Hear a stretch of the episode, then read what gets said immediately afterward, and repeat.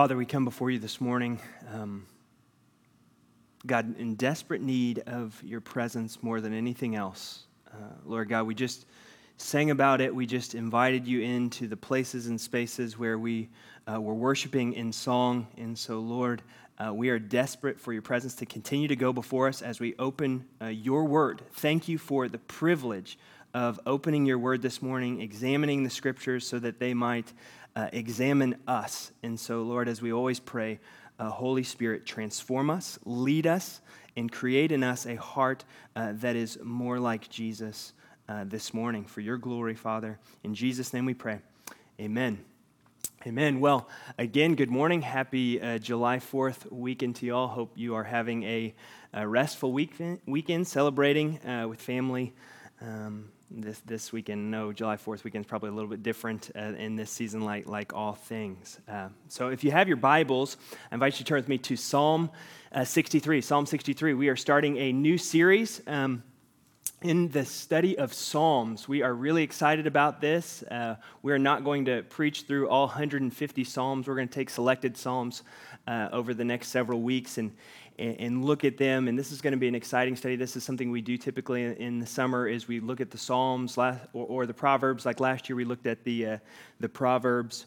Um, and, and, the Psalms, even in this particular season and, and, and time, uh, are, are, so um, extraordinarily uh, close to where we are. Uh, one uh, theologian said that, that all of Scripture uh, speaks to us, but the Psalms uniquely speak uh, for us. Uh, the book of Psalms, like I said, is 150 chapters.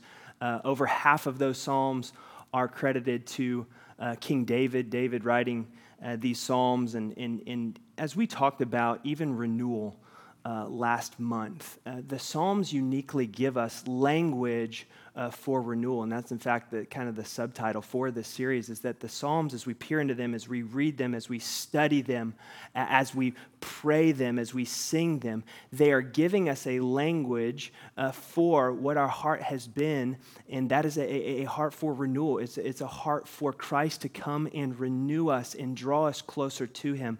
Uh, Psalms uniquely uh, do that for us, and so our, our study uh, this morning is going to be through Psalm 63. We won't make it through the entirety of it, but um, I, I, challenge you uh, this summer, uh, one of our favorite uh, uh pastors and authors and theologians, uh, Tim Keller, one of the things he committed to in his life uh, every month is reading through the entire book of Psalms just because they're so, so life giving. I, I, challenge you this summer, maybe make it your, your commitment, July and August, to try to read through the entirety of, of Psalms because they're, they're just so so powerful. And I'm excited about our study as we, we, we get this language from the psalmist uh, this morning. So let's look at Psalm uh, 63. And, and I'm actually going to start before verse 1 because it helps us set up. And if you have your Bible, um, you'll see at the top above uh, 63, the number 63, is it says it's a psalm of David, all right? So it tells us who's writing this psalm, who's penning this psalm, when he was in the wilderness of Judah. And so we need to understand some things. And yes, this psalm would be fruitful if you had no context, if you had nothing to, to, to if, you, if you had no understanding of what that meant, right? Why in the world was he in the wilderness in Judah? This psalm would still be fruitful. However, this psalm is even more deeply powerful and impactful as you understand the context where it was written. And so it says that David, King David, was out in the wilderness in Judah. Why in the world was he uh, out in the wilderness in Judah? Well, verse 9 of, of chapter 63 tells us it says that those who seek to destroy my life shall go down into the depths of the earth. So there is a reason that the king has fled from his kingdom to the wilderness. And it's because people are pursuing him to take his life. And so at this point, uh, many people often thought that Psalm 63 was written when David was being pursued uh, by Saul. That, however, is not the case uh, because David wasn't king when he was being pursued by Saul. This Psalm 63 was written when David was king. And so, who was pursuing David to the point where he'd want to take his life? And this is what makes this scene so incredible. It's what makes this psalm so, so powerful, I believe, is that the person who's pursuing David, the person who has caused David to flee his kingdom and flee his capital out into the wilderness of his kingdom, is his son, Absalom. His son Absalom is assembled and usurped David's power and has, has, has formed a group of men to, to drive David out and, and seek to kill his own father. You see, when you take all of that into consideration, you can begin to get to a place of where David was mentally and emotionally. Right here is a guy who, um, at his day and his age, was probably one of the most powerful men on the planet.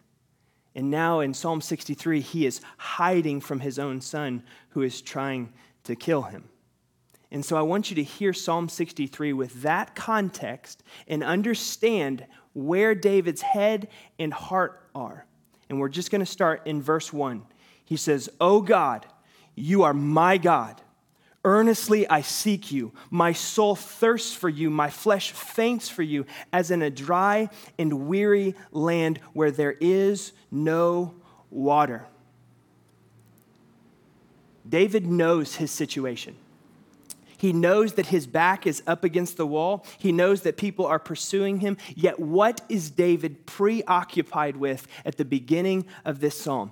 David is preoccupied with his proximity to his creator right? Look at it. Oh God, you are my God. The first words out of David's mouth in this context of being pursued, that his life is pursued, is not, oh God, deliver me. Oh God, save me. His foundational plea and cry is this the relationship he has with his father. God, you are my God. You see, this is the foundation that we must construct everything in our lives upon, whether it's in a season of triumph or it's in a season of tragedy. We must remind ourselves in our heart the relationship we have through Jesus Christ with God our Father. And that is what David is reminding and pressing into his soul that what is priority and what's taking his preoccupation is the proximity that he has to his God. He goes, In spite of what I'm going through, in spite of being in the wilderness, I am going to press in to God. He says, Earnestly I seek you. My soul thirsts for you. My flesh faints or, or, or, or longs, hungers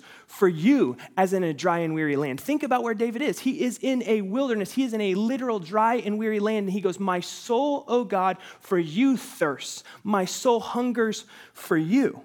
You see, this is the same guy who writes in, in Psalm 34 Taste and see that the Lord is good. He writes later in Psalms that as the deer pants for the water, so my soul longs for you. And these are all Psalms obviously written before Psalm 63 in different circumstances, in different places. However, what we need to see from David in Psalm 63 is though his circumstances have changed, his, lang- his language and his hunger has not changed.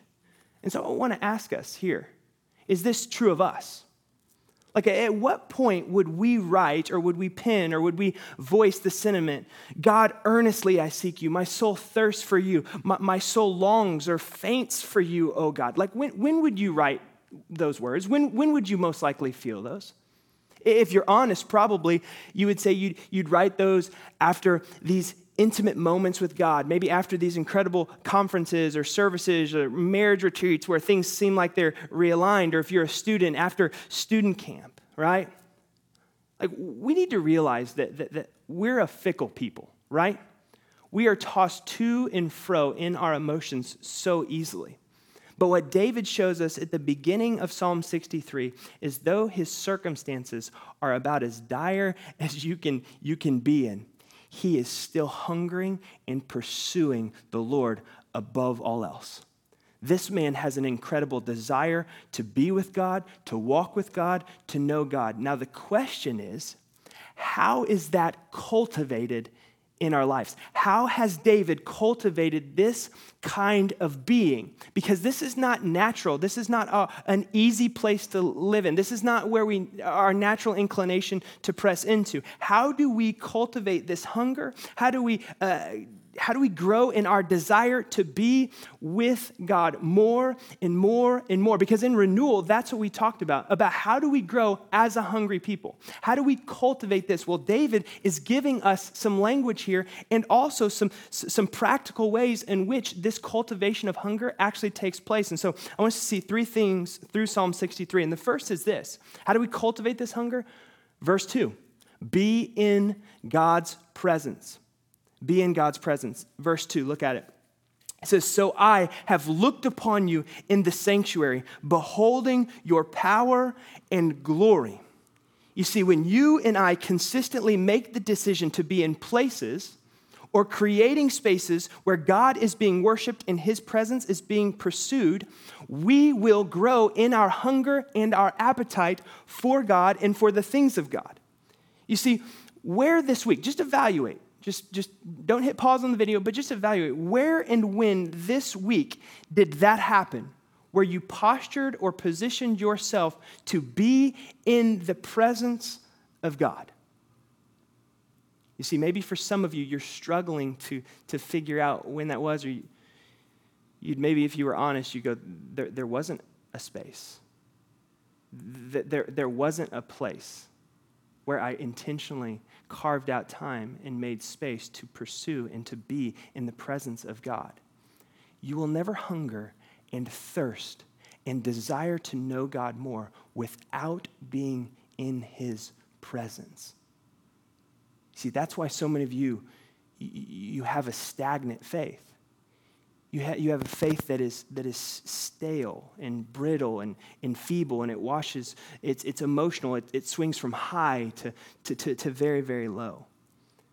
You see, I can even hear the question though now. I was like, Kyle, but, but isn't, isn't God's presence everywhere, right? Last week you said that we're the temples of the Holy Spirit where his presence dwells. And the answer to that is yes and amen but there is an action and an activity of cultivating and drawing near to God, pursuing His presence, that, that, that if I'm honest, is missing in many of our lives. You see, we think that we can have a vibrant, flourishing relationship with God apart from being people of His presence, apart from being people who come into His presence day after day. And for far too long, we have looked to the gathering on a Sunday morning. We have looked at places to be that. And listen, places are moments of that. That Sunday mornings when we gather, and, and we will gather again soon, hear me. But that cannot be the only place where you are pursuing God's presence. We've said it like this before that will never be corporately what we're not individually that Monday through Saturday is meant for us to be people in God's presence as well. If we're serious about cultivating a life of desire and hunger and pursuit of God. You see, David is in the wilderness here.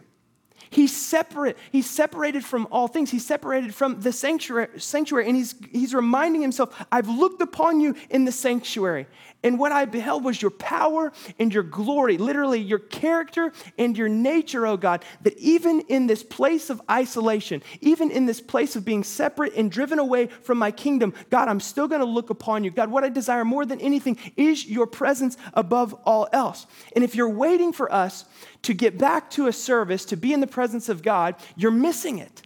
Get, get this. John Calvin, who wrote this, uh, this, this uh, commentary about the Psalms, commentating on this, he says this. Hear me. He says, There are some people who are religious on the exterior, but they lack a true knowledge, a true saving knowledge of God. And the closer they are to religious ceremonies, the more spiritual they feel and the more they seem to long after God. But remove them from those religious ceremonies, and their zeal for God vanishes. You see, we have been removed from religious ceremonies, if you will. We have been removed from the ability to gather like we used to.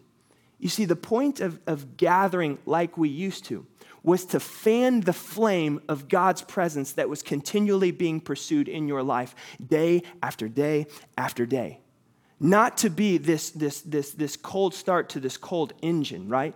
It was just meant to be this encouragement, to be this, this unifying voice where we can come corporately. Oh, that is so beautiful, that is so powerful, that so many of us long to get back to. But there are seasons, and David shows us, where we are driven out to this wilderness. There are seasons like what we're experiencing now, where we are uniquely scattered, and we have to face the fact of whether or not we are continuing to hunger and pursue and get before the presence presence of God in a real way. Listen, this, this isn't about being near the things of God. This is about being near God, being in His presence. Right? Ephesians 2.13 is our confidence right? It says that, that you who were once far off have been brought near through the blood of jesus christ. So listen through the blood of jesus christ we have been brought near to god that we can have access to god that we can be before his presence continually. Listen you want to hunger? You want to cultivate a life that knows god more deeply? It starts by being in the presence of god. Apart from it you'll never know that kind of depth Second thing is this is what we see in, in verse 3. It's this constant survey of what really matters, right? If you want to be a person who cultivates a deep hunger, um, l- look at what David says in verse 3. Because of your steadfast love, because your steadfast love is better than life. You see what David just did there? He goes, God, your love is better than anything else I have anything else I am, anything else I desire. Your steadfast love is better than life. He just surveyed the steadfast love and he appraised it against everything in his life, including his literal life itself. And he says, I'll take your steadfast love over it all. I, I, don't know how many of you have ever seen that show on PBS, uh, the Antique Roadshow. Um, it's this fascinating thing and i just get like hooked on it and it's absolutely so boring. But, but what's so fascinating about it is you have these people who come to these, these uh, very knowledgeable appraisers with just what, what, what starts out as, as, as junk usually. Like you know it, like i remember this one lady she brought in this painting that was like in her mom's basement in the back corner with dust all over it and she brings it to this appraiser and she goes hey you know we're getting ready to you know put this you know in a garage sale or donate this uh, you know to, to, charity. Um, could you take a look at it and see what it's worth? And, and you always know because the appraiser's like well uh, oh actually oh my goodness this is a colonial piece that it, it's just it's this funny show. And, and, what happens at the end is, is what happened in this particular one was she found out that it was worth $450,000 right? So, this picture, hear me, this new appraisal of the worth of this caused this lady to go, What I'm holding is so valuable. It used to sit, like the appraised value of that to this lady, right, used to be that it was worth sitting in the corner and it was taking up more space that was valuable. So, I'm going to get rid of it, I'm going to donate it until she found out what it was really worth. You see, it's one thing to know the attributes of God right? That he's steadfast, that he's faithful, that he loves us, that he is a covenant keeping God, that he's gracious. That, it's one thing to know those things. It's another thing to survey them in light of your life and really appraise their value. And David does that so beautifully in this psalm. And he goes, Listen, I have surveyed everything in my life, and what's better than my life is your love, oh God. You see, it's when we take time to really apply God's attributes to our life that we can survey them. This X, this attribute of you, Lord, is better than anything. It's better than success. It's better than ministry. It's better than money. It's better than career. It's better. See, I want to pause right here and ask you what matters most in your life? What mattered most to David was the love of God, the steadfast love of God. And so I want us to pause here and I want to ask you that question. I want you to dialogue on it. What matters most in your life? And follow it up by would your pursuits agree?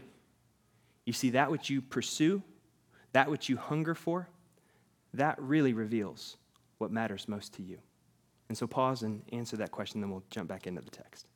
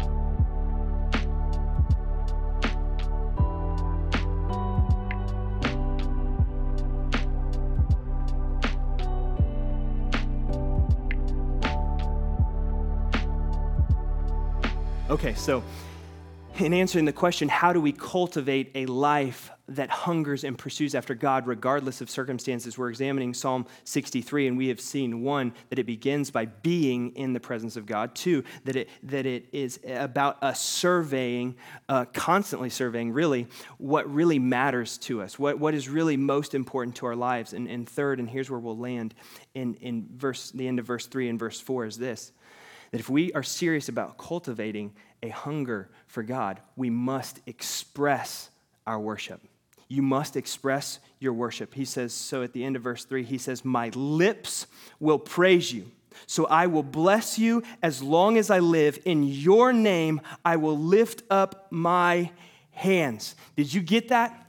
Did you hear what David is saying in the wilderness as his life is being pursued, as he is desiring to know the Lord above all else, draw near to God above all else, regardless of his, his, situation? He is expressing his worship. He describes it in two ways that are important. One, that he describes it with verse three his lips praising God, that verbally, vocally, he is lifting his voice to God. And then, second, look at it in verse 4. He says, I will lift up my hands to you. I'm lifting up my hand. So it is verbal and physical posture that David is expressing his worship to God. And you say, well, listen, does, does this really matter? You know, does it really have to be expressive? Does my worship have to be really expressive before the Lord? Like, he, he, he knows my heart. Does it matter if I really sing out loud? Does it matter, Kyle, if I lift my hands? You see, I'm from a tradition where that's just kind of awkward and it's, it's foreign. And, you know, I'm, I'm not really an expressive person. Um, okay, so we're going to come back to that, but I, I want to hear from C.S. Lewis in him addressing that in, in his book on the reflection of the Psalms, because C.S. Lewis actually wrestled with the same thing. He wrestled with the demands of God early in his faith for our praise and, and God's command to give him glory, but he soon realized that this was due to a misconception of God, a misunderstanding of what praise really is. And so here, here C.S. Lewis says this. He says, I think we delight to praise what we enjoy because the praise not merely expresses, but completes the enjoyment. Your praise completes the enjoyment. It is its appointed consummation. It is not out of a compliment that lovers keep on telling one another how beautiful they are. The delight is incomplete till it is expressed.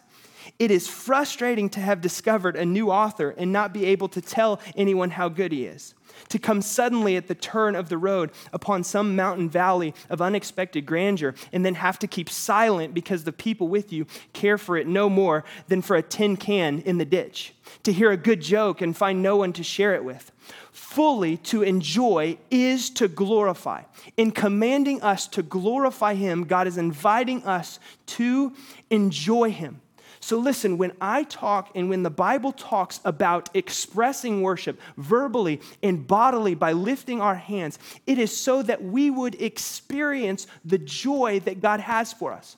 I'm convinced that as we express worship, worship in singing, as we express worship in falling to our knees and lifting our hands, as King uh, David, David talks about, that it's in those moments we will experience a joy in God a joy that isn't possible any other way or outside of expressing worship.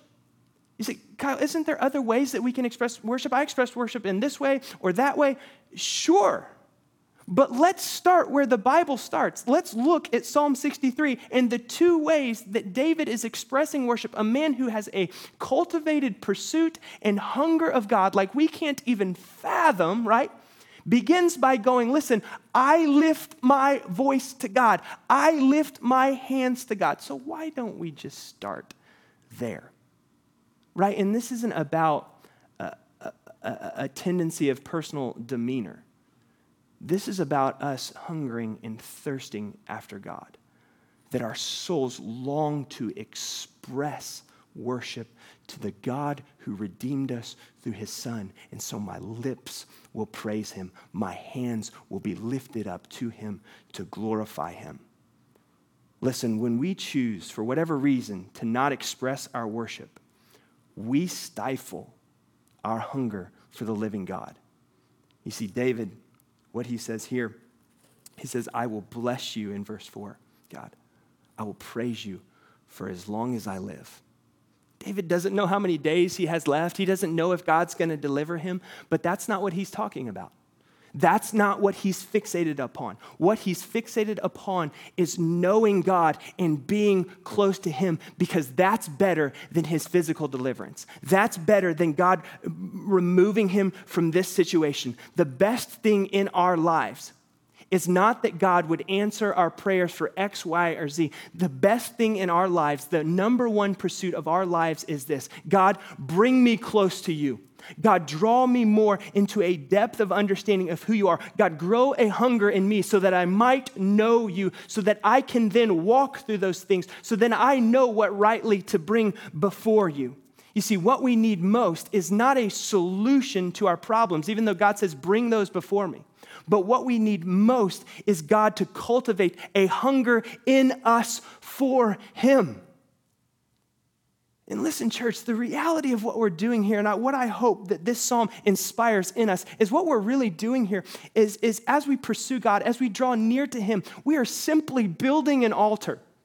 In, in this picture in 1 Kings 18 with Elijah before the prophets of, uh, with the prophets of Baal, this picture in, in 1 Kings 18, and you can read it, where Elijah, he, he builds this altar. It actually says that he rebuilds the altar before God and he stacks wood on it and he digs a trench around it and he puts the sacrifice on the altar and he puts wood back on the altar.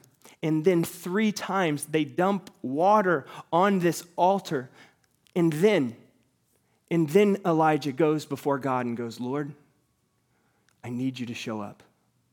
God, I need your presence to consume this altar, right? In the, in the eyes of those who look in, who are skeptical, who are peering in, God, I need you to show up. Listen, we can do all of these things. We can have all of the holy patterns and, and, and, and spiritual disciplines in our lives, but apart from the fire and presence of God showing up, it's meaningless and pointless. And so, listen, we do all of these things. We come before God, we express worship, we, we survey the, the, the, things in our lives that matter as forms of stacking wood on this altar. But at the end of the day, what we're praying is God, I need your presence to come. God, I literally need you to saturate the wet wood of my life with your presence so that you may be seen, so that you may be experienced in my life. That's the best thing. That's the only thing I desire. That is David's heart. And guess what? 1 Kings 18, God shows up in fire. In this wood that was drenched with water is consumed, and God's power is on display. Oh, God, that in the Parks Church, that you would be a consuming God that you would show us the way in which you long to move and work in each and every one of our lives. That we would stop being stifled by petty, mundane pursuits, and we would pursue you with our whole hearts, our whole being. God, for as long as our, our, our in person gatherings are paused, God, I pray that we would even more fervently and intentionally be a people who come into your presence, who carve and create spaces where your presence can be before us, that you might be that fire that consumes the altar that you call us to construct for your glory and for your fame. In Jesus' name we pray. Amen. Church, I love you. Let's pursue Jesus this week. Let's be a people of his presence, coming into his presence, longing to hunger and thirst for him above all else. I love you all so much.